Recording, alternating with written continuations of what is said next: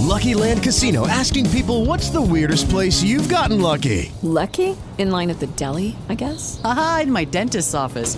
More than once, actually. Do I have to say? Yes, you do. In the car before my kids' PTA meeting. Really? Yes. Excuse me, what's the weirdest place you've gotten lucky? I never win and tell. Well, there you have it. You can get lucky anywhere playing at LuckyLandSlots.com. Play for free right now. Are you feeling lucky? No purchase necessary. Void where prohibited by law. 18 plus. Terms and conditions apply. See website for details.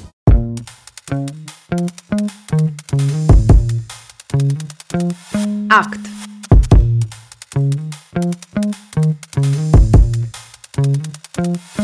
Storie che cambiano il mondo. Un podcast di valori.it. Mayday! Siamo, noi siamo stati la prima generazione che a provare sulla propria pelle l'entrare nel mondo del lavoro con i contratti precari. Zoe Romano è un'attivista milanese.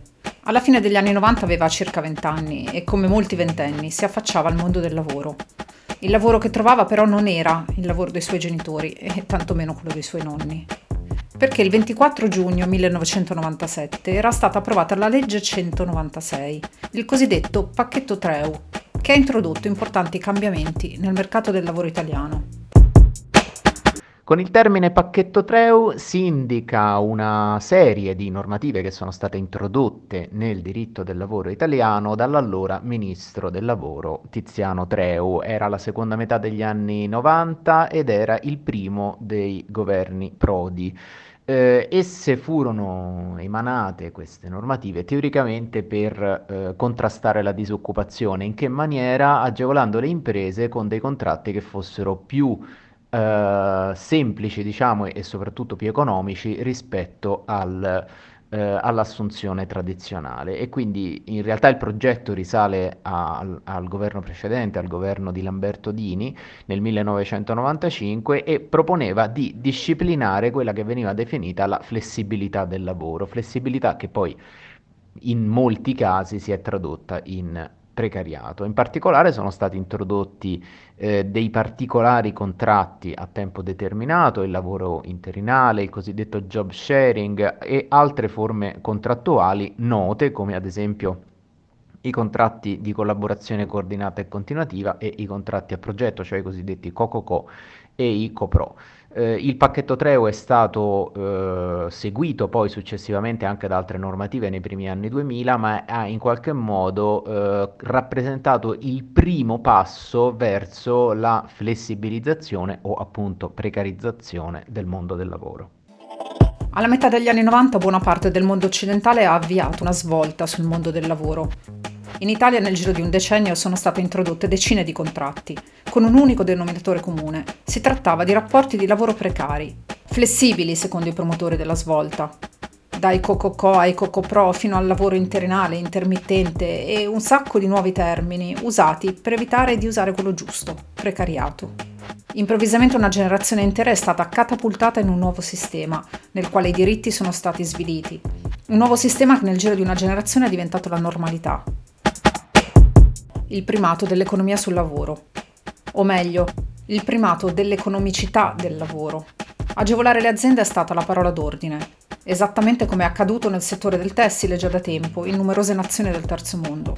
Dal Bangladesh a Taiwan, dalla Cina ad alcuni paesi africani, milioni e milioni di lavoratori, per lo più lavoratrici, hanno lavorato e lavorano da anni in condizioni deplorevoli per garantire al mondo occidentale magliette a 10 euro e scarpe a 20 assicurando al contempo un guadagno alle major della moda, che troppo spesso hanno chiuso gli occhi su ciò che accadeva nella loro filiera.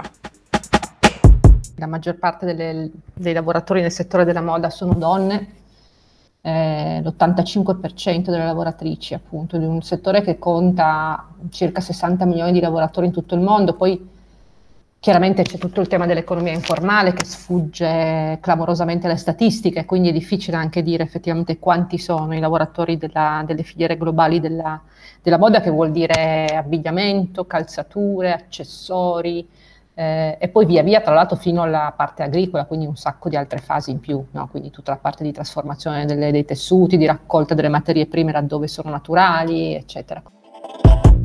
Deborah Lucchetti si batte da anni con la campagna Abiti Puliti, con l'obiettivo di far emergere le condizioni di lavoro di chi nel mondo rappresenta un ingranaggio tanto imprescindibile quanto vulnerabile del sistema.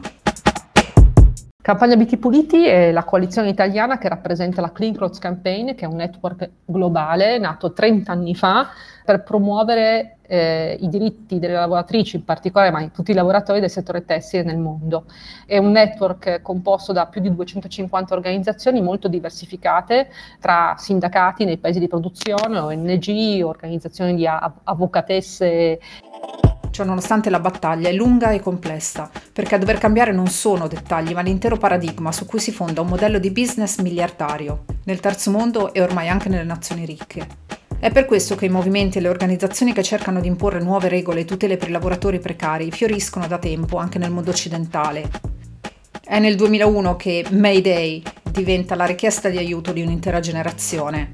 Mayday, che nel linguaggio aeronautico significa SOS. Ma diciamo che è stato un, un percorso un po' così, quasi, quasi nato, nato per caso ma di cui ne sentivamo bisogno. Siamo, noi siamo stati la prima generazione che a provare sulla propria pelle l'entrare nel mondo del lavoro con i contratti precari.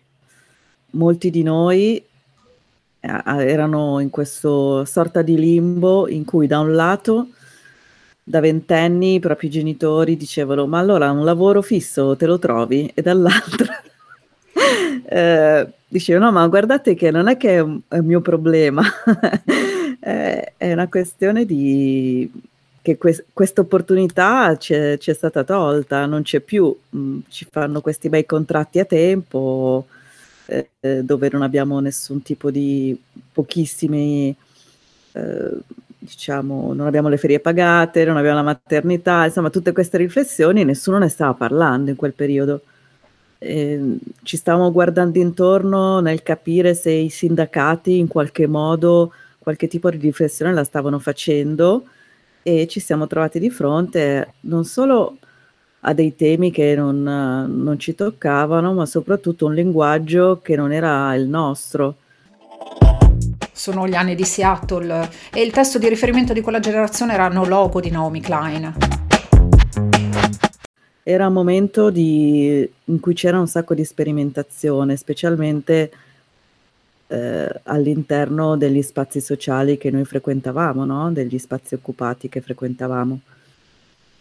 In particolare stavamo lavorando, particolare io e Alex Foti a una webzine che si chiamava Chain Workers, che avevo fatto come progetto, diciamo, di fine, fine master di scienze e tecnologia dei media. E come idea mi era venuta di, di fare un sito in cui si potesse parlare di contenuti interessanti, seri, nel senso che riguardavano la nostra condizione, ma alternarlo anche con tematiche molto più pop, no? Quindi, per esempio, stavamo iniziando a fare le gif animate prendendo, che ne so, frammenti di Beavis and Butted che lavoravano dentro McDonald's e ne facevano di tutti i colori, oppure c'era anche video di Eminem che anche lui c'era un pezzo di video in cui lui è ambientato all'interno di un uh, fast food perché poi i primi lavori precari erano proprio quelli, no? Che riguardavano lavorare nei call center, lavorare nelle catene, nelle catene commerciali, quindi il capitale globale che stava entrando nelle nostre città. E i tipi di contratti che stavano arrivando erano di quel tipo, no?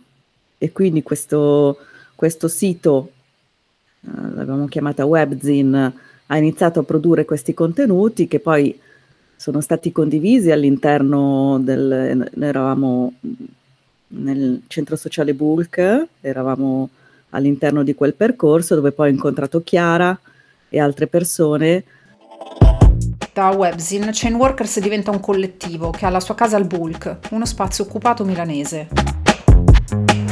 Dal vecchio Bulk che era in via Don Sturzo è passata al nuovo Bulk che era quello di fronte alla fabbrica del vapore e lì oltre a noi c'era anche eh, un hackerspace, no? un po' il primo hack club milanese il LOA, e con cui sono iniziati ovviamente fitti scambi perché mh, tutti eravamo un po' interessati, diciamo era anche il periodo in cui portavi contenuti e i contenuti diventavano multimediali, potevi non solo attingere a un sacco di informazioni che prima non erano eh, attingibili, quindi non, eh, era più facile scambiarsi informazioni e, e, contenuti, dall'altra si era anche iniziato un percorso di, di formazione all'interno del, dell'OA.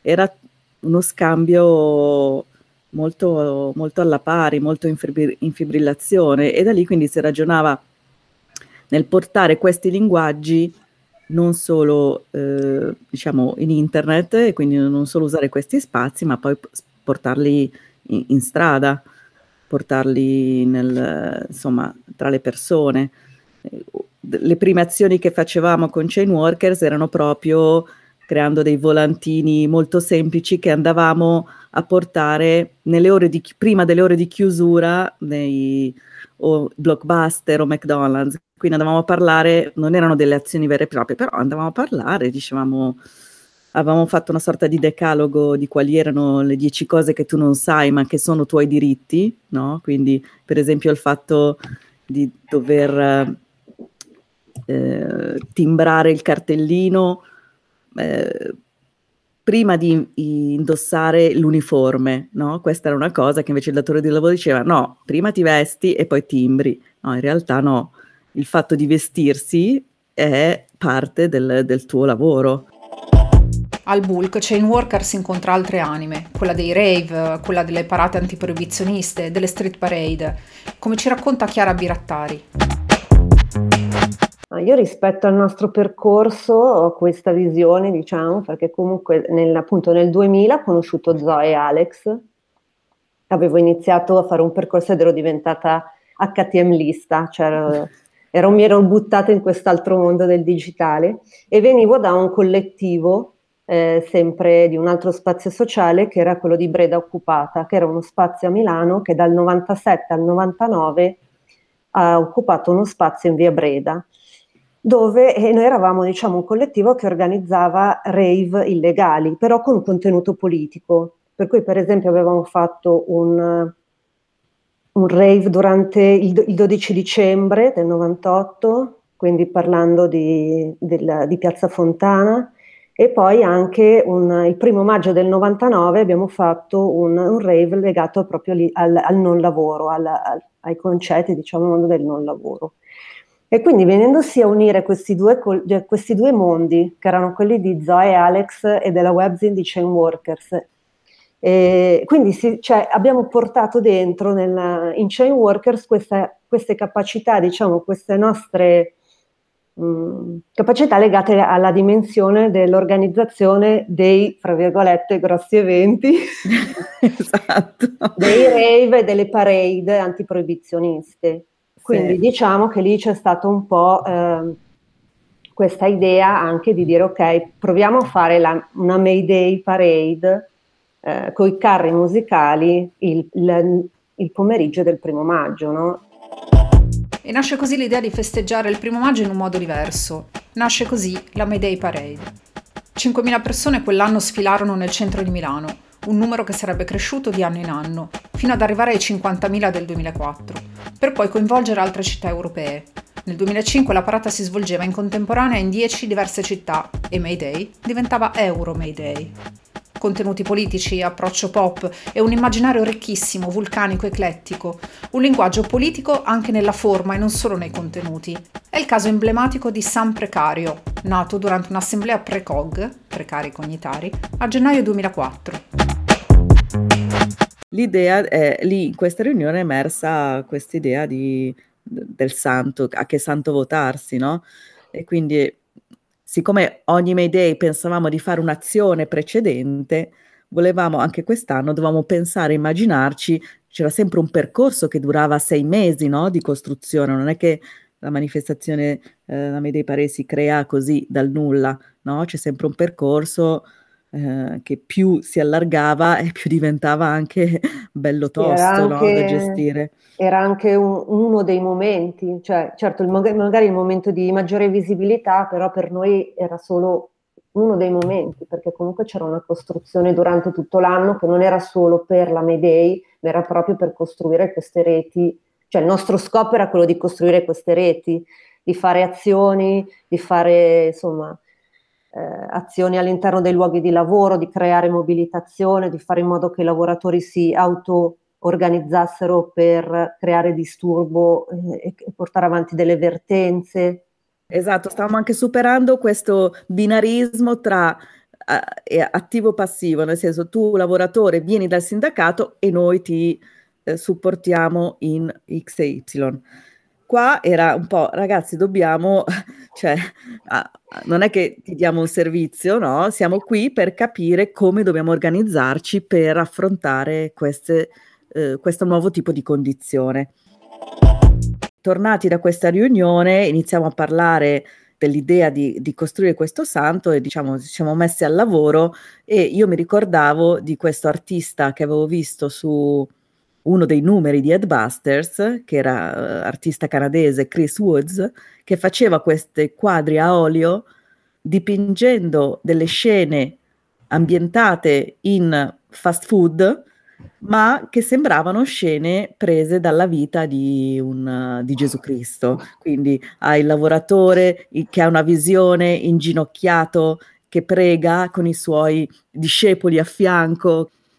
Mi colpì molto perché c'è molta, ehm, molta similitudine tra, tra, i valori che mh, esprimono i brand, così assoluti, così di stile di vita, di, di colori, di anche simbologie che emanano e con tutto quello che è l'armamentario della Chiesa, no?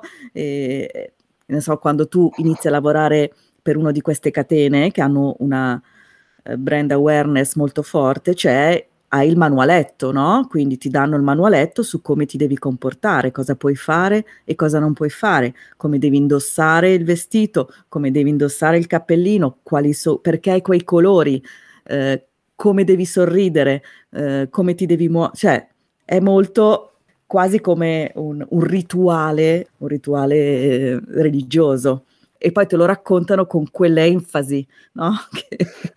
e, e, quindi uh, ho, l'immagine che adesso si vede nel Santino di San Precario è un ritaglio, un collage che ho preso da una di queste opere in cui c'è questo ragazzo vestito con un uniforme da, da fast food inginocchiato in preghiera. Oh San Precario, protettore di noi, precari della terra, dacci oggi la maternità pagata, proteggi i dipendenti catene commerciali, gli angeli del call center, le partite IVA, appeso, con la loro fede contributi pensionistici, reddito e servizi gratuiti, e salvi dai lunghi licenziamenti. San precario che ci protegge dal basso della rete, prega per noi denari e unitari. Porgi presso Pietro, Giacomo, Paolo, Sale tutti la nostra umile supplica. La nostra umile supplica. Illumina la speranza dei lavoratori in nero, dona gioia e gloria per tutti i secoli dei secoli. Amen. Gli attivisti di Chain Workers si rendono conto presto che c'erano modi diversi per parlare di precarietà. Per chi lavorava in un fast food o un call center il lavoro era pensato come qualcosa di temporaneo, un passaggio verso altro. E per questo i lavoratori non mostravano interesse a organizzarsi. E nel settore dei lavori intellettuali e creativi invece l'obiettivo era fare carriera e quindi sindacalizzarsi non era visto di buon occhio. Contesti diversi, stesso risultato ma è per denunciare la precarietà nell'ambito dei lavori creativi che San Precario si trasforma in Serpi Canaro, giovane stilista anglo-giapponese, che in realtà non esiste. E quindi l'idea di Serpi Canaro è nata un po' per dire noi abbiamo bisogno di raccontare che sono i precari che fanno questi eventi, perché la costruzione sia della parte immateriale che la parte mat- materiale è fatta da persone che questi lavori li fanno con, una, con delle grandi competenze, no Chiara? Questo era un po' il...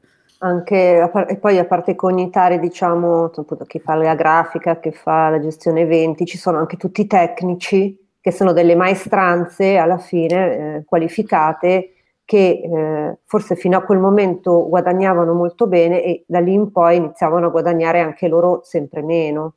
Quindi senza star qua a raccontare tutta Serpica perché ci vorrebbe un altro podcast a lei dedicato, però diciamo, ecco, quella è stata l'azione del 2005 che ha lanciato la Mayday. Quindi San Precario che si trasforma in Serpicanaro, si trasforma in, un, in una stilista, designer anglo-giapponese per infilarsi in un contesto che, e, e riuscire a parlare di precarietà. Quello ci vorrebbero decine, forse centinaia di serpicanaro oggi. Il precariato assume infatti forme sempre più svilenti per i lavoratori. Le lotte dei rider che consegnano cibo nelle nostre città, quelle di chi è impiegato nelle catene logistiche dei colossi dell'e-commerce, fino ai lavoratori migranti sfruttati nei campi del sud Italia per la raccolta di frutta e verdura.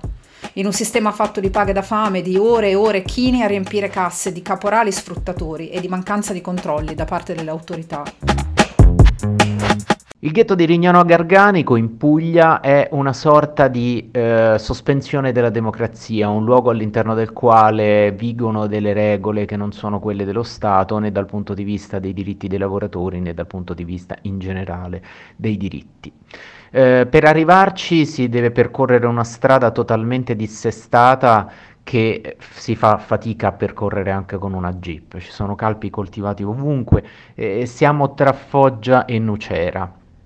È un rettilineo che arriva ad una distesa di lamiere e di baracche nelle quali vivono centinaia stanziali che diventano migliaia di migranti che eh, si occupano nella zona di raccogliere i pomodori e quindi diventano migliaia in primavera e in estate proprio perché sono braccia, mani e gambe al servizio dei caporali locali che sfruttano la manodopera a bassissimo costo garantite da questa, queste donne e questi uomini che per lo più provengono dall'Africa eh, subsahariana. Per i caporali, infatti, queste persone rappresentano di fatto un profitto sicuro basato su un'economia sommersa. In, eh, attorno al ghetto di Lignano Garganico ci sono circa 27.000 ettari di terre coltivate a pomodoro e per una produzione di circa 1.000 quintali a ettaro fanno circa 27 milioni di quintali, quindi 9 milioni di cassoni che ogni anno devono essere riempiti e ciascuno di questo è pagato ai migranti 3,50 euro circa.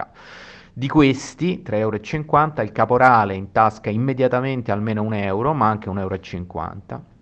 E quindi questi eh, criminali continuano a taglieggiare i migranti imponendo poi pagamenti di affitti delle baracche in queste bidonville eh, per 50 o 60 euro al mese addirittura si possono aggiungere 2 euro al giorno per un materasso e il trasporto fino ai campi per chi non ha modo di raccogliere raggiungerli dalle baracche, i campi nei quali vengono coltivati i pomodori. Sono eh, esempi di come il lavoro sia diventato sempre più sfruttamento e non soltanto in luoghi lontani, ma anche nella nostra Italia. Dal tessile alla logistica, dalla ristorazione all'agricoltura, il precariato è diventato la normalità. Una flessibilità solo di rado accompagnata alla sicurezza, la famosa flex security, celebrata in alcune nazioni del nord Europa e il precariato nel lavoro è diventato così precariato nella vita.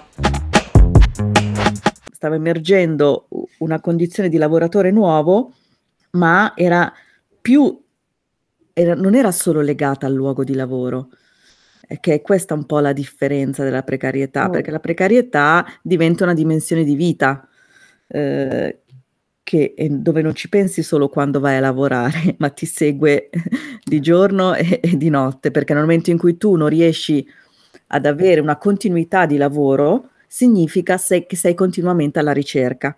E quindi questo aspetto diventa un aspetto esistenziale, che cambia proprio la qualità del tipo di azione che puoi fare.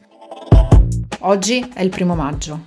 Oggi è la festa dei lavoratori e delle lavoratrici e questo è un podcast di valori.it, scritto da Andrea Barolini e realizzato da Claudia Vago.